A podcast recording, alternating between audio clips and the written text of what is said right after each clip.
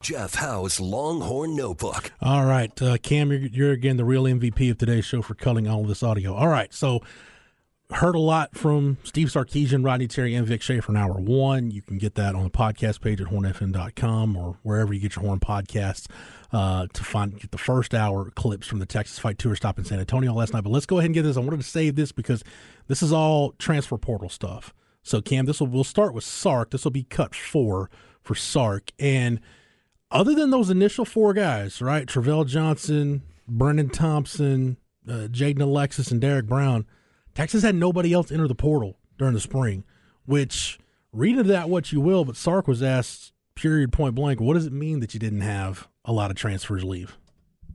Well, I think it's helpful. You know, I mean, at the end of the day, you know, we try to be be honest with our players. You know, I talked about that earlier. You know, it's I think players want to be coached. They want to know where they stand, and then they want to know how you're going to help them improve and develop into the players that they want to become. Um, and so, you know, we try to do that, and we try to be honest with them. We try to have those exit meetings at the end of the regular season, those exit meetings after spring football practice, um, and tell them exactly where they stand, and then what they need to do to improve, and then how we're going to help them make that happen. Uh, and I think the players appreciate it. Um, but I do think we've got a we've got a tight knit locker room. We've got a tight knit just kind of building an organization. I think we've got everybody kind of you know pulling the rope in the same direction right now, which is which is a really good thing. And then one more cut from Sark. Cam, this will be the last one. Uh, just adapting the transfer portal from the standpoint. If you remember last year, remember Craig, right before the portal closed, you had the whole kerfluffle with Xavier Worthy, right. maybe some schools coming after him, and Jahdae Barron's name was mentioned in right. a couple of the guys, and now it was Malik Murphy. People were reaching out to sure. his people about NIL deals. Supposed well, Alabama and Auburn coming strong after him. Yeah, and you know Sark he addressed it last year and addressed it again this year. How do you handle when, quite frankly, you know other schools are, are going to come after your players? One, we have to say to ourselves, it's a reality, right? That's going to happen. I, I, don't think we can walk around with our head in our sand that, hey, we're going to recruit good players and it's just going to be great. No one's going to try to come poach our guys. Uh, but two, I just think that's where your culture kicks in. That that we've got such a good culture right now that I don't think players really want to leave. Right, now there's times when we may have to try to find get creative ways to to, to get them to want to stay. But I don't think we have guys on our team that are just thinking, I want to get the heck out of here. You know, I don't like the locker room. I don't like my coach. I don't like our system or our schemes. You know, um, I think that we've got a lot of players that like what we do. Uh, they like the environment. They like the culture that we have. They feel like they're improving and getting better. Um, but I, I, definitely am aware of people are probably going to try to come after our guys, and that's okay. We just got to make sure we handle it accordingly.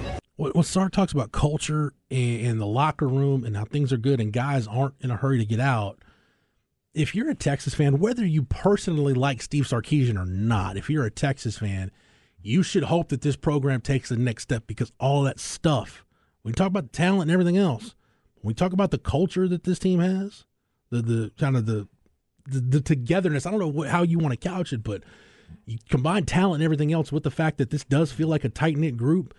This is when you feel like okay, you're on the. It feels like you're on the cusp of taking that next step. True. Because we all know what the alternative is, right? Yeah. And I don't think anybody wants to go through that again. So uh, that's just another step. That's that last cut should be one of those positive things you take away from all the Sark audio we've heard today. All right, let's go to Rodney Terry. Um, he was asked about uh, roster turnover in the portal. Uh, go go to cut eleven. Cam, I asked him. You know, you've got Max Abmas, Kadin Shedrick, uh, Ze'Rik Onyema is now official. He has signed his athletic scholarship agreement. That came down uh, during the last segment. And Kendall Weaver's the same deal. So you've got you know you got your returning guys, you got your newcomers. What needs do you have left in the transfer portal? Well, I feel like we got a pretty good, pretty good set of guys in terms of the front court. Uh, we still got to be able to show up a little bit of our guard play. Um, you know, if Tyrese comes back, then obviously you got a winner in him. He's Sweet 16, Elite Eight kind of guy, and hopefully takes us to a Final Four, right? But uh, you know, you got Max. Uh, we just signed Chendall Weaver. We feel like it's going to be a really good player as well.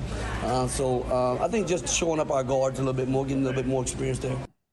And I remember I've talked about this today, Craig, coming up tomorrow the portal closes tomorrow. Yes, it does. The NBA draft combine invite list went out this morning. Now, Tyrese Hunter was not on that list, so I think you could see him make his announcement to return sooner rather than later. Dillon Mitchell was invited to the combine, so you're going to have to wait a little bit on him. Uh, but there's going to be another wave of guys that get into the portal before the deadline. I asked RT about preparing for that. I don't know what wave we're in, wave three, wave four, whatever it is. But I asked RT about preparing for that next wave of guys that's going to get into the portal. Yeah, there's another trickle down effect coming from the from the draft and the combine. The guys that uh, maybe guys that are not hearing what they want to hear, they have a chance to come back and uh, um, you know use their eligibility to continue to play play uh, at the collegiate level. Uh, there's going to be another wave of guys, so we'll kind of prepare for that and be ready for that as that occurs. And finally, for Vic Schaefer, Craig, I've getting I've gotten asked a lot of women's basketball portal questions. Okay, and I keep answering it with, well, you look at their one big need. I think they've only got one spot left. And the one need is you'd like to get another ball handler who can run your second unit when mm-hmm. Rori needs a break the catch there is, and I know everybody sees what LSU is doing in the portal and what some of these other schools are doing. Well, the catch there is, it's almost like looking for a backup quarterback in the portal. Mm-hmm. Like if you're recruiting a guard, they know they're coming to Texas to basically be Rori Harmon's backup, however you would want to couch it. Uh, but Vic talks about roster needs in the portal, but I think you'll also hear him in this cut, Cam, this will be cut six, talk about why he's not in a hurry to get in the portal because, including Giselle Lamont, he really, really likes this incoming freshman class. It just have to be the right person in the right position. I mean, we're not gonna we're not gonna compromise the the character of our kids, uh, of our program. We're not gonna compromise the um, certainly the the skill set or the, the the level that we need. Um, I'm not to say no, we're done, but I am to say that it'll take somebody really special for us to take them. And that's how we've operated this whole period with this. We've really been selective. And, I, and again, that's a blessing, right? We've got everybody back. And, um, and so uh, I think that's the beauty of, of developing. Look, the secret to our success, my success over a 38 year career and however many years I've been a head coach is we recruit to a fit, we retain our student athletes, and we develop them. We take great pride in the development process, but that takes a buy in and a trust from your student athletes. And I think it's really evident that our kids are bought into our program because we don't have anyone in the portal. And so I think that's a, a real indication of where we are, and I'm excited about our future. Hey, I, I'm excited to see our kids come back in the summer and uh, get to work with them every day. Yes, that freshman class headlined by Gisella Maul, Madison Booker.